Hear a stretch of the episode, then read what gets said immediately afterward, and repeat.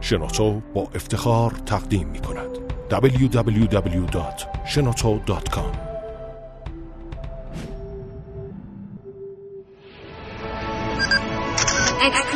کاوشگر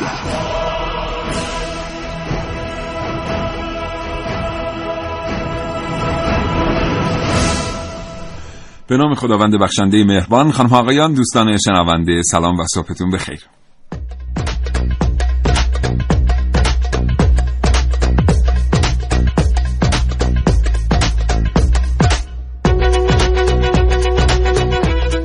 کاوشگر رو میشنوید زنده از رادیو جوان.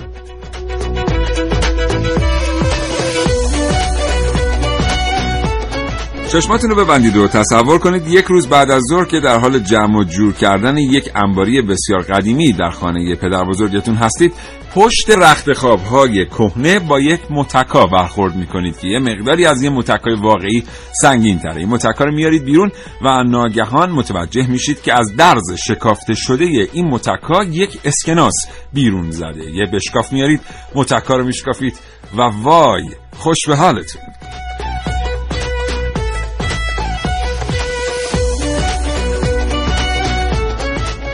این برنامه کاوشگر با شما از بانک و بانکداری در ایران خواهد گفت.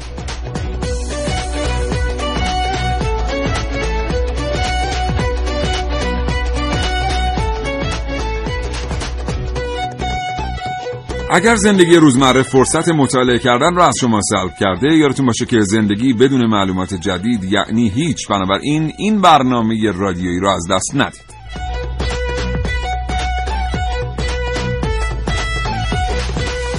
بانک ها چطور مردم رو تهییج میکنن تا سرمایه هاشون رو به اونها بسپارن؟ با این سرمایه انباشته شده چه میکنن؟ از چه رهگذری درآمد کسب میکنن و ارزش افزوده ایجاد میکنن؟ و این بانک ها در نظام اقتصادی کشور ما چه نقشی رو ایفا میکنن؟ اینها و خیلی چیزهای دیگر در کاوشگر امروز.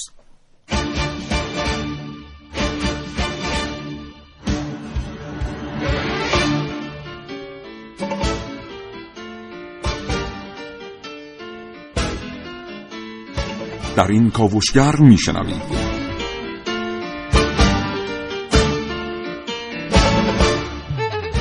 بهره‌ای از افزایش آمار سرطان. با کاوش‌های امروز من عارف موسوی همراه باشید.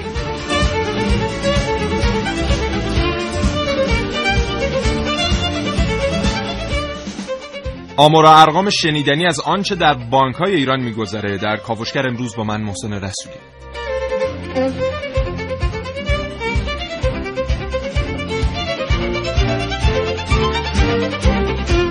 همینطور کاوشگران جوان نازنین علیدادیانی و ملیحه رشیدی برنامه‌های را آماده پخش خ... کردند که در فرصت مناسب خواهید شنید.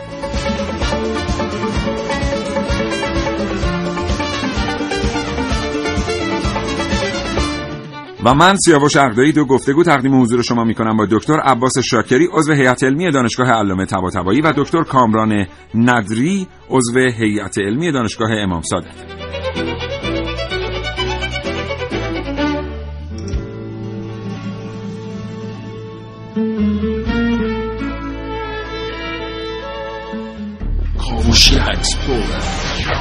کاوشگر شنیدنی و سرشار از شگفتی. دیگه چجوری ساعت ساعت روز و اینا رو بگیریم؟ سه دو یک شنبه تا پنج شنبه نه تا ده صبح. سیاوش عقدایی، محسن رسولی، نازنین علیدادیانی، ملیحه رشیدی، عارف موسوی و سعید مولایی با کاوشگر. نه و ده دقیقه و سی و چهار ثانیه صبح. محسن صبح بخیر. به نام خدا. سلام و صبح بخیر خدمت تمام شنوندگان عزیز کاوشگر و خوش آمد میگم که برگشتی به کاوشگر. زنده باشی. خواهش میکنم دوستان. به جای ما خوش گذشتی. مدت من نبودم.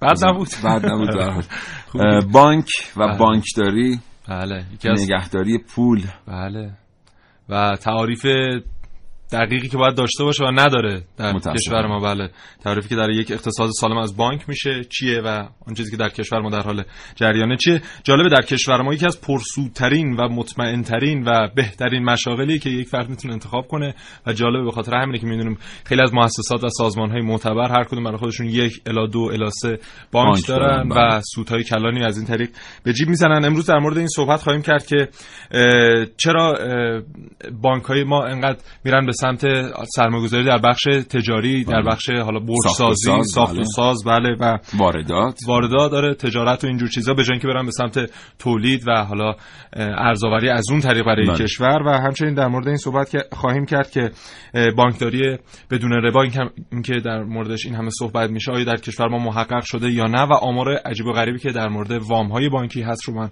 خدمتتون خواهم گفت. البته یه توضیحاتی هم خدمت شما ارائه خواهیم کرد در مورد اینکه چطور مثلا یک بدهکار بانکی ده هزار میلیارد تومانی ریالی اسخای میکنم یعنی هزار میلیارد تومانی میتونه بدهی خودش رو خیلی ساده به بانک ها پرداخت نکنه، در صورتی که اگر من و شما مثلا بیست میلیون تومان وام گرفته باشیم، احتمالاً اولین ماهی که به تعویق بیفته پرداخت اقساطمون، این پول پول اقساط از حساب زامن کسر میشه و به هر ترتیب این قانونیه که همه ما پاشو امضا میکنیم.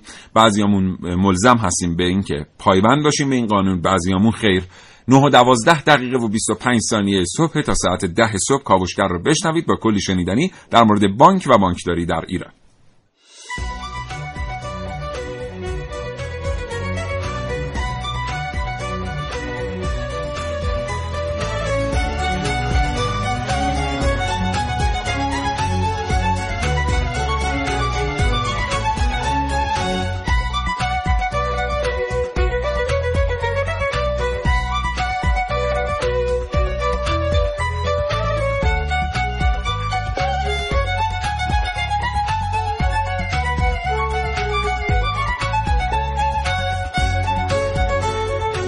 تعریف بانک در اقتصاد. بله، توی یک نظام سالم اقتصادی بانک چه نقشی داره؟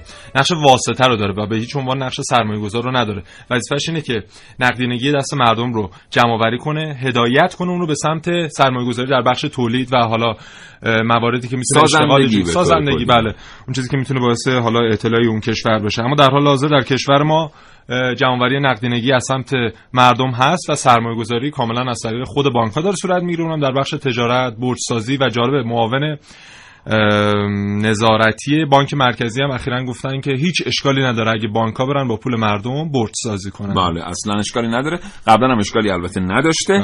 بله. ببینیم به زبان ساده‌تر فرض کنید ما مثلا تو گروه کاوشگر هفت هشت نفریم. محسن میاد به عنوان بانک، یعنی بانک اول مؤسسه مالی اعتباری محسن, محسن میشه، بعد یه رویه رو طی میکنه میشه بانک محسن. به سیستم شتاب و اینا میپیونده، میاد پولای ما رو جمع میکنه به حساب قرعه کشی. یعنی ما من خانم رشیدی، خانم علیدادیانی، سعید مولایی، آقای الوندی، اینا پولامون رو میاره میدیم به محسن، جایزه میده جایزه میده بعضی وقتا.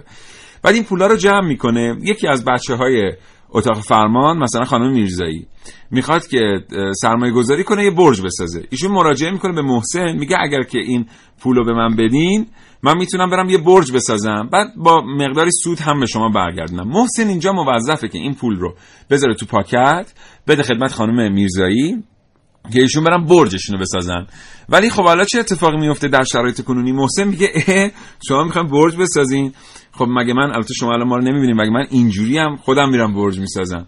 بنابراین میره خودش برج میسازه و از این رهگذر سود بسیار کلانی عایدش میشه. بله. در صورتی که دیگه بخش خصوصی که در این داستان خانم میرزایی بودن چیزی عایدش نشده. از شما چرا ناراضی هستی؟ یه سودی قرار بره تو جیب مشروع مثلا میگم میگم یعنی نه. اخلاقی نیست محسن این کار واقعا. دیگه به هر حال حالا اون کسی که میاد پول میذاره من راضیه که میاد پول میذاره دیگه این. بله، البته شما بیست و چهار درصد ما رو بده هر کاری میخوای بکنی بکن. امروز در مورد این صحبت خواهیم کرد که این سودیای این حالا سود سپرده‌گذاریایی که میگن چقدر مغایر اون چیزیه که در واقع داره اتفاق میفته و چند درصد بیشتر سود میره تو جیب بانک. بله. اون وقت یه مسئله دیگه ای هم هست که ما اینجا باید بهش دقت کنیم، اینکه بعضی وقت ما فکر میکنیم خب بهره بانکی که ما از بانک میگیریم واقعا چه تأثیری میتونه در اقتصاد کشور داشته باشه؟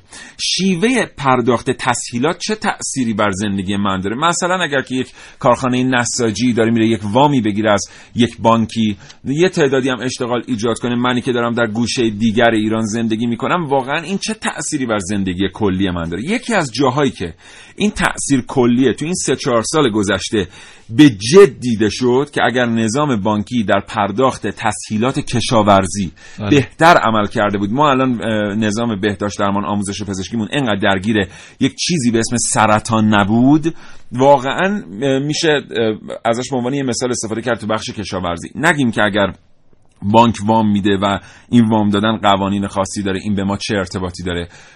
برنامه که خانم موسوی رو بشنوید تا بدونید تنظیم یک قانون ساده تو پرداخت تسهیلات در یک بانک چطور زندگی یک ملت رو میتونه تحت تاثیر قرار بده.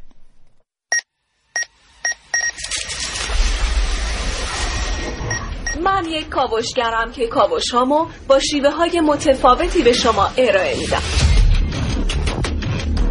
ویدیو، شبکه‌های اجتماعی، خبر، سینما. با من باشید در کاوشگر جوان.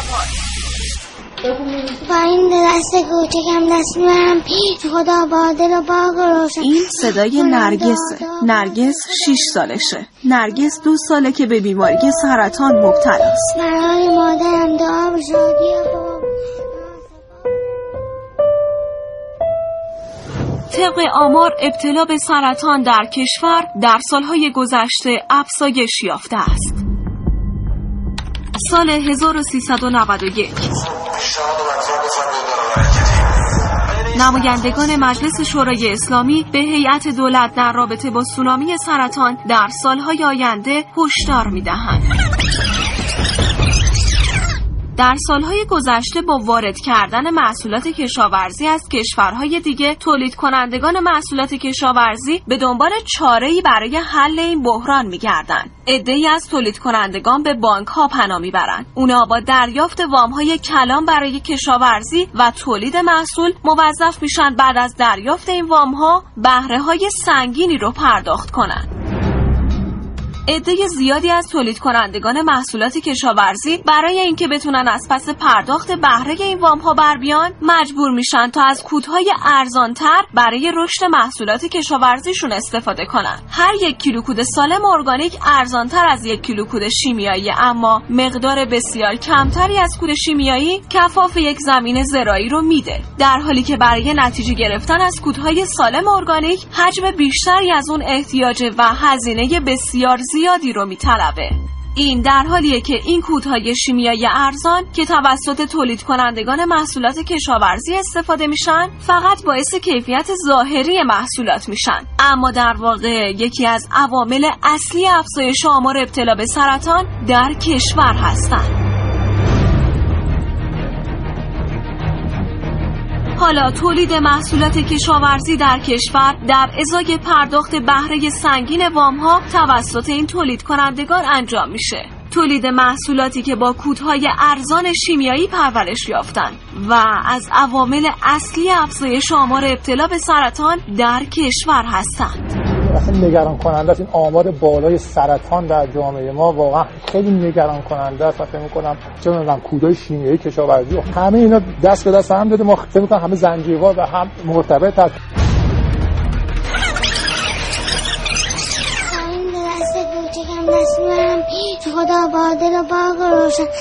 این صدای نرگسه. نرگس شش سالشه. نرگس دو ساله که به بیماری سرطان مبتلاست. عارف موسوی، کاوشگر جوان. ببینید ما چیز خیلی عجیب غریبی نمیگیم. ما میگیم چطور ما مردم ایران میتونیم به یک شهرآورد انقدر واکنش نشون بدیم؟ چرا نباید به اصلاح برخی چیزها در نظام بانکی واکنش نشون بدیم؟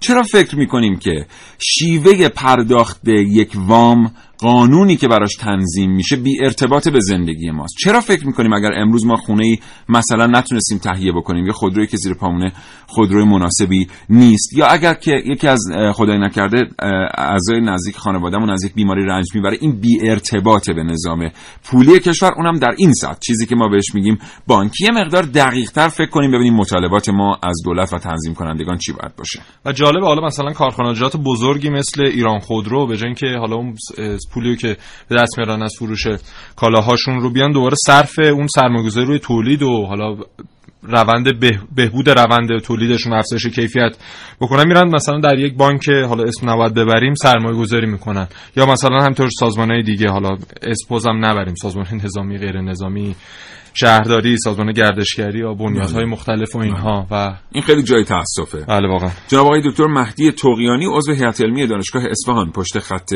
تلفن برنامه کاوشگر هستن. آقای دکتر تقیانی سلام، صبحتون بخیر. سلام عرض میکنم خدمت شما و شنوندگان خوب برنامه. حالا احوالتون خوبه؟ متشکرم. اصفهان چه خبر؟ سلامتی. هوا خوبه؟ الحمدلله. اینجا با تغییراتی که تو بحث هوا وجود اومده و جریان باد خیلی بهتر شده. حتی بارندگی نداشتیم مثل تهران. خدا رو سر هزار مرتبه شد. همین قضیه مقدار یوز اول بهتر شده، خیلی خوبه. آقای تقیانی، ما می‌بینیم که یه اختلافاتی میان تعریف استاندارد بانک در اقتصاد جهانی و تعریف بانک در اقتصاد ایران وجود داره. ضمن این که خیلی از اقداماتی که توسط بانک‌ها در عرصه سرمایه‌گذاری داره شکل میگیره به صورت روتین، انگار در چارچوب قوانین بین‌المللی میتونه تخلف هم حتی در مواردی به حساب بیاد. از شما میشنویم در مورد این اختلاف تعریف. ببینید، بعد از وقوع انقلاب اسلامی به خاطر بحث ربوی بودن نظام بانکداری، بانکداری اسلامی ایدش و بانکداری بدون ربا که قبل از انقلاب ایدش توسط شیخ سعد مطرح شده بود در کشور ما اجرایی شد. خب نظام بانکداری بدون ربا یه الزاماتی داشت، بر مبنای عقود بود، دارایی پایه بود، بر مبنای بدهی شکل نمی گرفت و از این نوع تفاوت‌های ماهوی داشت. اما در این سی سالی که قانون عملیات بانکی بدون ربا داره در کشور اجرا میشه، متاسفانه هیچ وقت حقیقت قانون و آنچه که الزامات این تفاوت ماهوی بوده در عمل پیاده نشده. بخشی از مشکلاتی که الان ما داریم ناشی از همین هست، یعنی نه اون خود بانک و بانکدار به الزامات این قانون و تفاوت ماهویش واقفه و نه کسی که میره و به بانک مراجعه میکنه برای تامین مالی. لذا خیلی از این اتفاقاتی که میفته در انحراف منابع بانکی، در مشکلاتی که توی تامین مالی به وجود میاد، خود بانک ها وارد عرصه هایی میشن که به مشکلات اقتصادی کشور دامن میزنه. اینا همه زاییده همین هست که ما به این تفاوت ماهوی پایبند نبودیم با. و الزاماتش رو رعایت نکردیم. آقای دکتر ببخشید حرفتون رو قطع میکنم. در مورد این که فرمودید که بانک ها در عرصه هایی وارد میشن که نباید وارد بشن و خودش آسیب رسانه، ما میدونیم که تو دنیا یه چیزی داریم به اسم پول بزرگ، به اسم بیگ مانی. این بیگ مانی ها رو خیلی باید احتیاط کرد که به کدوم سمت گسیل میشن در اقتصاد یک کشور. قاعدتاً بانک قرار نیست به عنوان یه بیگ مانی بیاد سرمایه گذاری های رو آغاز بکنه. قراره اون بیگ مانی که در اختیار بانک هست، اون پول بزرگ، خرد بشه و به دست پتانسیل های بخش خصوصی برسه و بخش خصوصی از در واقع این رهگذر رشد کنه. ولی ما ناگهان یه دفعه میبینیم تعداد بسیار زیادی بانک در کشور خودشون به عنوان در دست دارندگان پول بزرگ ناگهان وارد یک سری عرصه ها میشن و تعادل اقتصادی اصلا در نظام صنعتی و اقتصادی کشور رو به هم میزنن. این جبران پذیره آیا؟ ببینید، این یکی از همون مواردی که عرض کردم خدمتتون، یعنی انحراف هایی که داره در این بحث بانکداری بدون ربا پیش میاد. یعنی خود بانک ها وارد بحث بنگاهداری میشن، وارد سرمایه گذاری میشن. این برخلاف اون چیزیه که در قانون پیش بینی شده و در قانون اون هست که بانک ها فقط تخصیص منابع بدن و تسهیلات برای بخش خصوصی، برای افرادی که میخوان کار سرمایه گذاری و مالی انجام بدن تجهیز بکنن. خب این مشکل بعدن موارد دیگه رو پیش میاره، چون خود بانک به عنوان مؤسسه مالی خلق پول میکنه. این خلق پول ویژگی بانکه، جزء ماهیت بانکه. در فضای بانکداری بدون ربا هم کماکان این خلق پول که در همه بانک‌های دنیا هست حفظ شده. یعنی یه مؤسسه مالی میتونه فراتر از آنچه که در اختیارش قرار داده میشه سرمایه گذاری کنه، پول در جامعه تزریق بکنه که حالا اسمش رو در ادبیات اقتصادی خلق پول میذارن. این خلق پول یه قدرت عجیب و غریبی در اختیار مؤسسات مالی و بانک‌ها قرار میده که اگر بخوان بدون نظارت وارد هر عرصه‌ای بشن، اون عرصه میتونه در فضای اقتصادی نابود بشه. یعنی ما خود ما یعنی به زبان ساده‌تر آقای دکتر ما یک رقیبی میاد به جمع رقبای دیگر که خودش بله. قابلیت خلق پول داره، قابل بله. مقایسه نیست. بله. بله اصلا قدرتش با دیگران قابل مقایسه نیست. ببینید حالا این اگه به زبان ساده بخوام خدمت شما بگم، اگر که یک کسی امروز بیاد دویست هزار تومان صد هزار تومان در یک حساب بانکی پول بذاره، به نسبت حالا سی درصدش مثلا در اختیار بانک مرکزی قرار داده میشه، بقیهش رو بانک میتونه به نفر دوم وام بده. یعنی الان هم نفر اول در حسابش صد هزار تومان داره، هم نفر دوم هفتاد هزار تومان میتونه وام بگیره. باید. یعنی در این در این حساب کتاب ساده بانک صد و هفتاد هزار تومان خلق ارزش کرد، خلق باید. پول کرد. این خلق پول میتونه همینطور ادامه پیدا بکنه. یعنی صد هزار تومان اولیه تا حالا به صد و هفتاد تومان تبدیل شده. بله این کاریه که بانک ها میتونن انجام بدن و دیگه عملا رقیبی در بین نیست که بتونه با بانک ها در بحث تامین مالی و سرمایه گذاری رقابت بکنه. پس ورود بانک ها مستقیما به عرصه های سرمایه گذاری سایر رقبا رو خرد خواهد کرد، حتی اگر اون بله. رقبا اون بخش خصوصی باشن که ما به دنبال رشدشون هستیم در اقتصاد. بله و در ثانی اون زمینه اقتصادی هم دچار تلاطم میشه. در سالهای اخیر ما در فضای ارز اخباری داشتیم تحت عنوان اینکه بازار ارز و طلا در اصل، حالا درسته قشر زیادی هم از مردم وارد معاملات سفته بازانه می شدن، ولی نقش مؤسسات مالی و بانکی هم کم نبود، به خصوص مؤسسات مالی و بانکی غیر مجاز که منابعی رو جمع کرده بودن و نظارتی هم برشون نبود. اینا وارد این عرصه ها می شدن و دیگه نمی شد جلوی افزایش قیمت رو تو اینا یه تقاضا کننده بالقوه با توان مالی بله. بسیار, بسیار بالا هستند. بله. بله درسته. بی نهایت سپاسگزارم جناب آقای دکتر بله. مهدی تقیانی، عضو هیئت علمی دانشگاه اصفهان. آرزوی سلامتی میکنم. خدا نگهدار. سلامت باشید. خدا حافظ.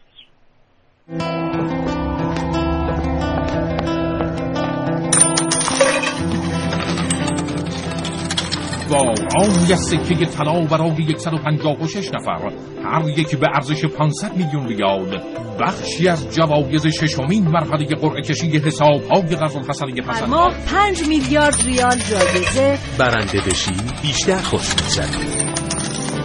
اصلا مگه شانسی وجود داره؟ اینا همه مثلا برای اینه که تو بیای سر بزنی به اینا اصلا امکان برنده شدن وجود نداره، فقط برای تفریحه.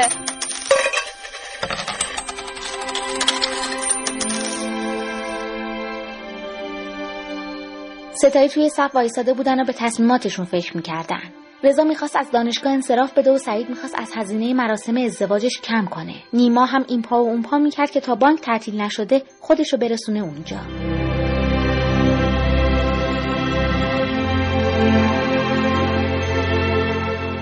آقا یه توجهی هم به ما بکنیم، یه را بیا وایسادیم. خیلی خوب، حالا چقدر وایسادی مگه؟ ببخشید.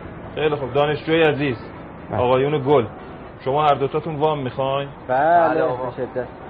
بسیار یه وام داریم، دو تا متقاضی، شما دو نفر. بله. ما الان این وامو باید به کدوم یک از شما بدیم؟ من خیلی احتیاج دارم. خیلی نیاز دارم. خیلی خوب، حالا ناله نکنید برای من. ما یه معیار ملاکی داریم. وقتی که وام کمه، متقاضی زیاده، یه ملاک انتخابی داریم. یکی از دوستان ما که فردی هم بود که تو حساب بانکیش هم پول زیادی نبود، برنده شد. یک ماشین لوکس گرون قیمت برنده شد. همون ماشین رو فروخت و باهاش خونه خرید و خرج مراسم عروسیش رو داد.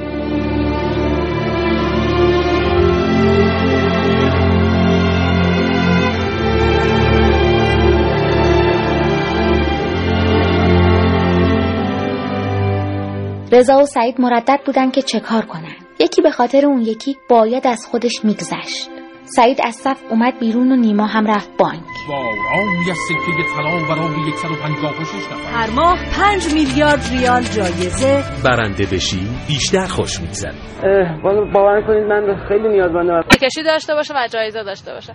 خیلی جالب بود. هر ماه بابای بنده خدای من میرفت بانک چک میکرد و هیچی به هیچی اضافه نشده بود، ولی توی همون بانک و خب تو همون خانواده ما جالبه مامانم هر ماه پول میمد روی حسابش، برنده این قرعه کشی شده بود، ولی خب یه سود خیلی کم. خب خوب بود، جذب میکرد حداقل.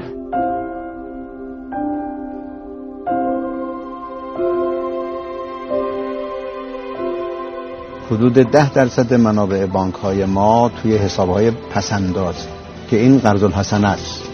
طبق دستورالعمل بانک مرکزی مکلف شده‌اند که منابع حساب‌های پس‌انداز رو قرض‌الحسنه بدهند.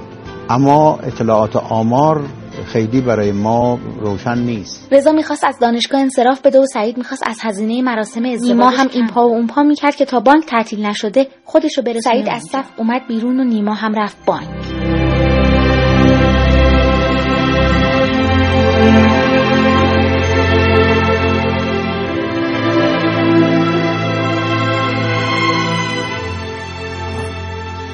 هر کس به دلیلی پولشو میذاره توی بانک دیگه. بله. و بانک هم البته به دلیلی تسهیلات میدن به مردم و متقاضیان. مثلا ممکن شما بخواید برید وام ازدواج بگیرید تا سقف چقدر محسن؟ هر نفر سه میلیون تومان.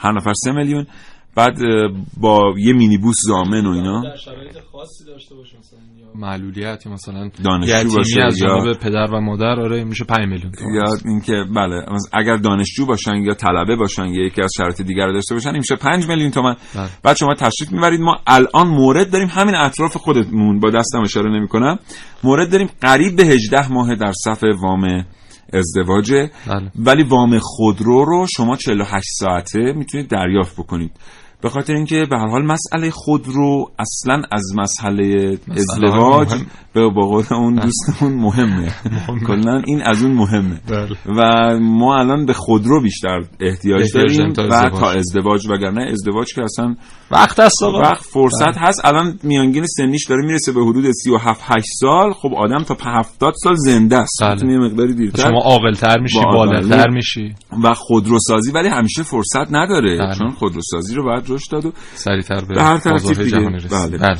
بریم سراغ بدهی‌های معوقه بانک‌ها که صد و پنجاه هزار میلیارد تومان، چهار برابر استاندارد جهانیه و دوازده برابر دلارهای بلوکه شده ایران در توافق ژنو، یعنی چهار و دو دهم میلیارد دلاره.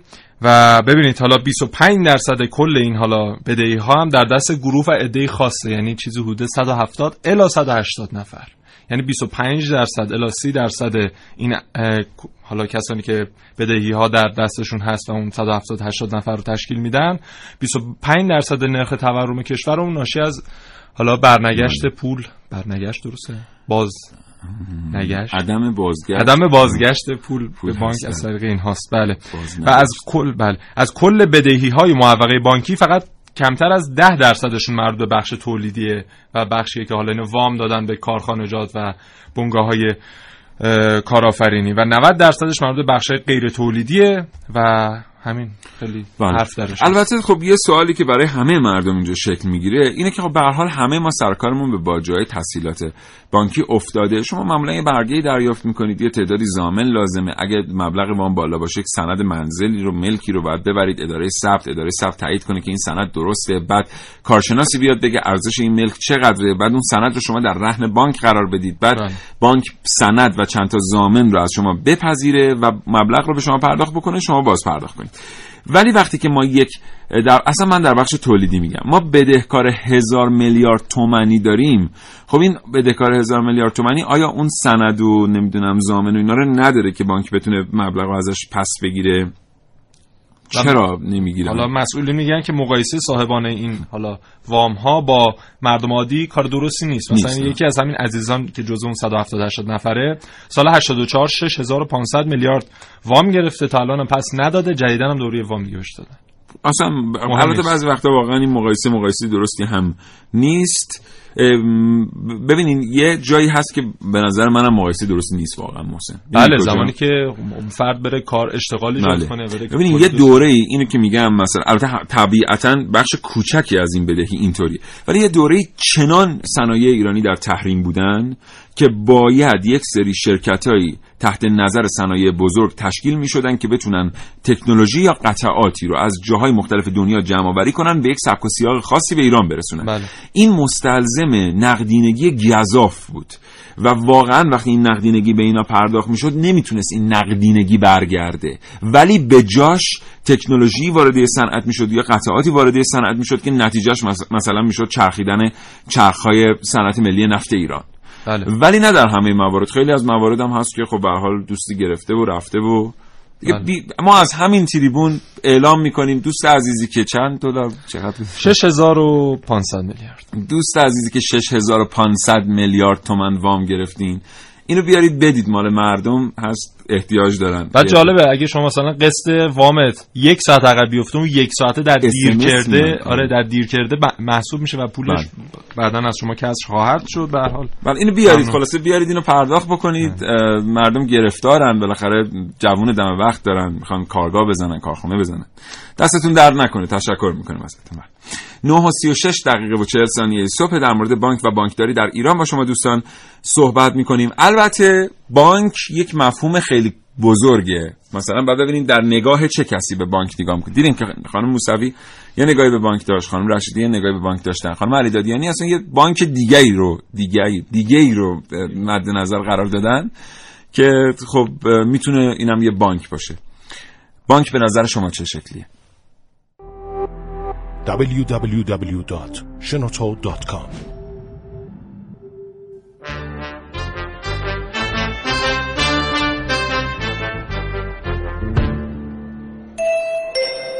شماره چهارصد و پانزده به باجه سه بفرمایید ضبط میشه. ای بابا راستش الان تو خیابون کیفمو زدن، هر چه قدم دویدم بهش نرسیدم. تو خدا این کارتای شناساییتون رو هر جایی با خودتون نبرید، مراقب باشید. همین دیگه برم غذام رو گازه. خدافظ. شماره چهارصد و شانزده به واژه سه سلام بفرمایید ضبط و ذخیره میشه. مادر قربون دستت الان چی باز بگم؟ خب همون چیزی که میخواین تو بانک ذخیره کنید بمونه برا بقیه دیگه. ها فهمیدم باشه. چی میخواستم بگم؟ ها یادم رفت. ها ها یادم اومد.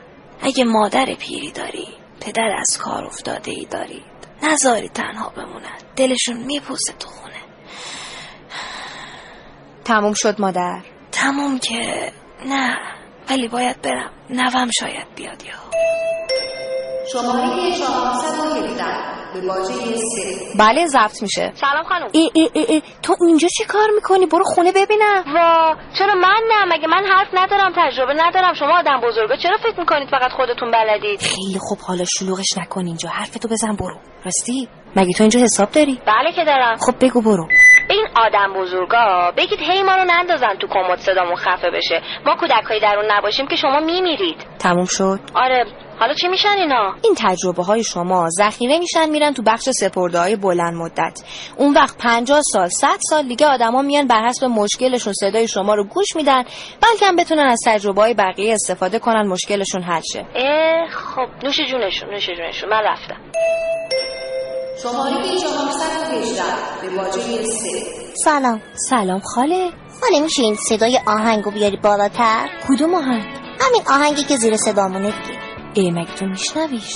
بله خاله. حالا چرا بیارمش بالا صدای آهنگو خاله؟ میخوام یه چیزی بگم، دوست ندارم آخه مامانم بشنوه. مم. باشه اصلا آیتمو تموم میکنیم. خوبه؟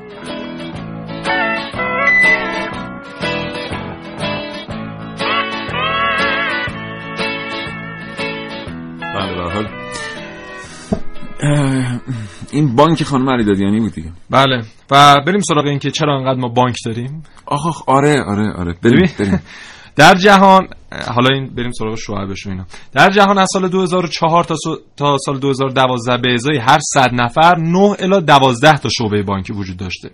در همین مدت در ایران این رقم فکر می‌کنید چقدر باشه؟ خوبه بیست و بیست و پنج الی سی شعبه هست به ازای هر صد نفر. و شما با مشکل م... شعبه مواجه نخواهید بود. یعنی چیزی حدود سه و نیم برابر استاندارد جهانی. الان بیست و یک هزار شعبه بانکی وجود داره که پنجاه درصدش هم در پنج کش... پنج شهر بزرگمونه، تهران و اصفهان و خراسان رضوی و فارس و خوزستان. خوزستان نه تبریز نیست, نیست. هر بانک حدوداً چیزی بین سه تا سه هزار و دویست شعبه در کشور داره و ایران به ازای هر یک میلیارد دلار سپرده در ایران شصت و هفت شعبه بانکی وجود داره. این شصت و هفت ایران رو در نظر بگیر. همین رقم در انگلیس هشت، در نروژ چهار، در کانادا چهار، در ژاپن هم دو. ما چرا انقدر البته از سال دو هزار و پنج به این طرف با ورود جدی بانک‌ها به فضای مجازی و امن شدن ارتباطات مجازی بانکی، تراکنش‌های بانکی، یه اتفاقی اصلا رخ داد و اون این بود که دیگه شعبه به این معنی مفهوم خودش رو از دست داد. آفرین. ما الان کلی بانک داریم در دنیا که اینا اساسا شعبه‌ای ندارن. دقیقاً همین. بعد از اینکه حالا بانکداری الکترونیک رونق پیدا میکنه، شعبات کم میشن در دنیا، ولی در ایران برعکس داره، داره زیاد میشه. یعنی احتمالاً یه فضایی برای دوره همی بانک‌ها در نظر میگیرن که علاوه بر اینکه شما میتونید اینترنتی کارتون انجام بدید، ولی اگه وقت دلتون گرفت خواستید کارمند بانکو ببینید، بالاخره با مدیر بانک صحبت کنید و اینا، بتونید تشریف ببرید اونجا بنشینید. بعد هفت هزار مؤسسه مالی غیر مجاز در کشور داریم. حالا پرسیدن چرا تعطیل نمیشن، گفتن حالا مسئله‌ای که نمیشه مطرحش کرد و بذارید مسکوت بمونه. بعد آره بعد آها این برج سازی هم گفتن که با پول مردم عیب نداره. چرا عیب نداره؟ چون از یه زاویه مثبت اگه بهش نگاه کنیم، همین پول داره میره برج ساخته میشه، مردم میرن در اونجا سکنا میگزینن، برجدار میشن برجدار میشن آره و نمیگن که چقدر شما باید مشقت بکشید. وام مسکن حالا چهل میلیونی هشتاد میلیونی بگیری، با چه سودی برش گردونید؟ آیا شما با وام مسکن هشتاد میلیونی آره، فکر می‌کنید برجو بخرید؟ آره، اصلا امکان نداره. ممکن بتونید یه پارکینگ در اون برج تهیه کنید. بله. به هر حال اگر که قراره که بانک‌ها با پول مردم سرمایه گذاری کنن، چقدر خوبه این سرمایه گذاری رو تو کارهای غیر لوکس انجام بدن که منافع عمومی داره.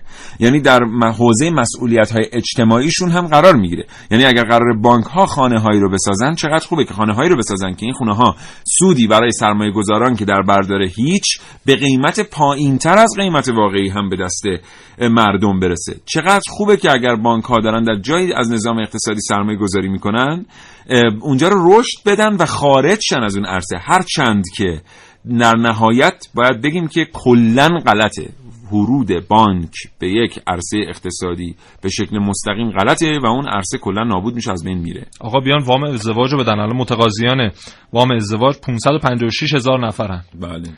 بیان اعطا کنن دیگه. سه میلیون تومان چهار درصد اینو احتمالاً سه میلیون تومان چی میشه خرید؟ من میگم که این احتمالاً الان مبلغش آماده است بله. برای اینکه پرداخت بشه به کسانی که میخوان وام ازدواج بگیرن، ولی یه مدتی به تعویق انداختنش برای اینکه شاید مثلا یکی از صنایع دیگه به وام احتیاج داشته باشه آفره. که بیارن اون وامو بیست و چهار ساعته بدن. اون صنایعی که به هر حال چون هر چیز... چیزی بر ازدواج اولویت داره برحال. و واقعا وقتی صحبت از, از اقتصاد مقاومتی میشه و خیلی ها میگن آقا اقتصاد مقاومتی یک مسئله اقتصادی نیست در درجه اول، یک مسئله فرهنگیه، یک مسئله علمیه، یک تابه است که بروندادش اقتصادیه، اصلا درونداداش الزاماً همه اقتصادی نیستن. همین موضوع بله. یعنی ما میایم دروندادها رو غلط تعریف میکنیم. پولی که باید بره بر ازدواج صرف بشه، باید بره بر اشتغال خانگی صرف بشه، پولی که با... به خاطر سود بیشتر بانک ها بله. همیشه سود بیشتر یه شخصی در میانه دیگه بله. برای سود بیشتر بانک ها میره متمرکز میشه در جایی که نباید. بنابراین دروندادهای تابع اقتصاد مقاومتی درست از آب در نمیاد. بعد میشینیم میگیم که نه ما اینو اجراش کردیم در کشور. بعد اونور نقدینگی اون میره بالا بله. آمار دادن در آبان نود و چهار نقدینگی نهصد و هفت هزار میلیارد تومان بوده. بله اون وقت از دولت هم انتظار داریم که این تورم رو کنترل کنه و بیاره روی بله. تورم یک رقمی.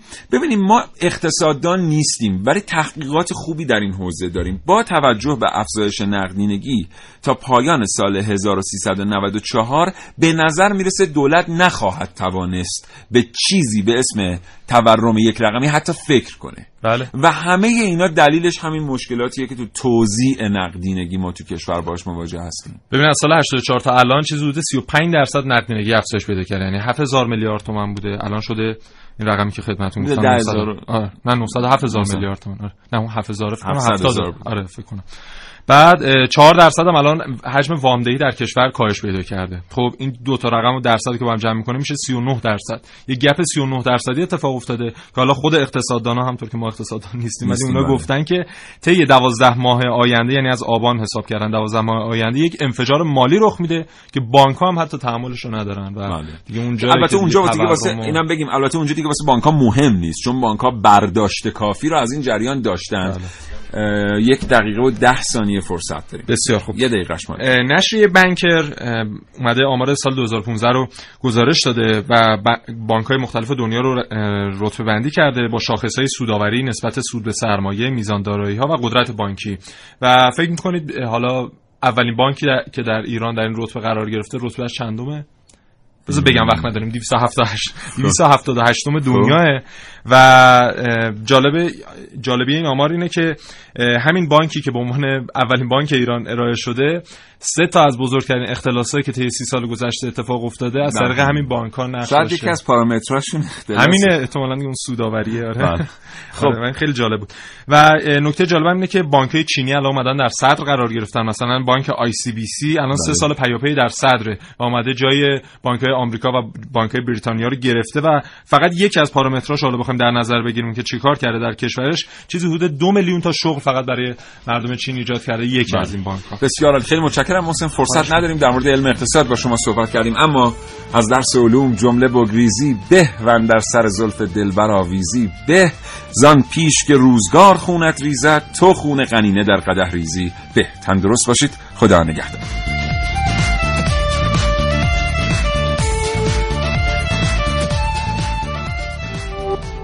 شنوتو ارائه دهنده پادکست های صوتی فارسی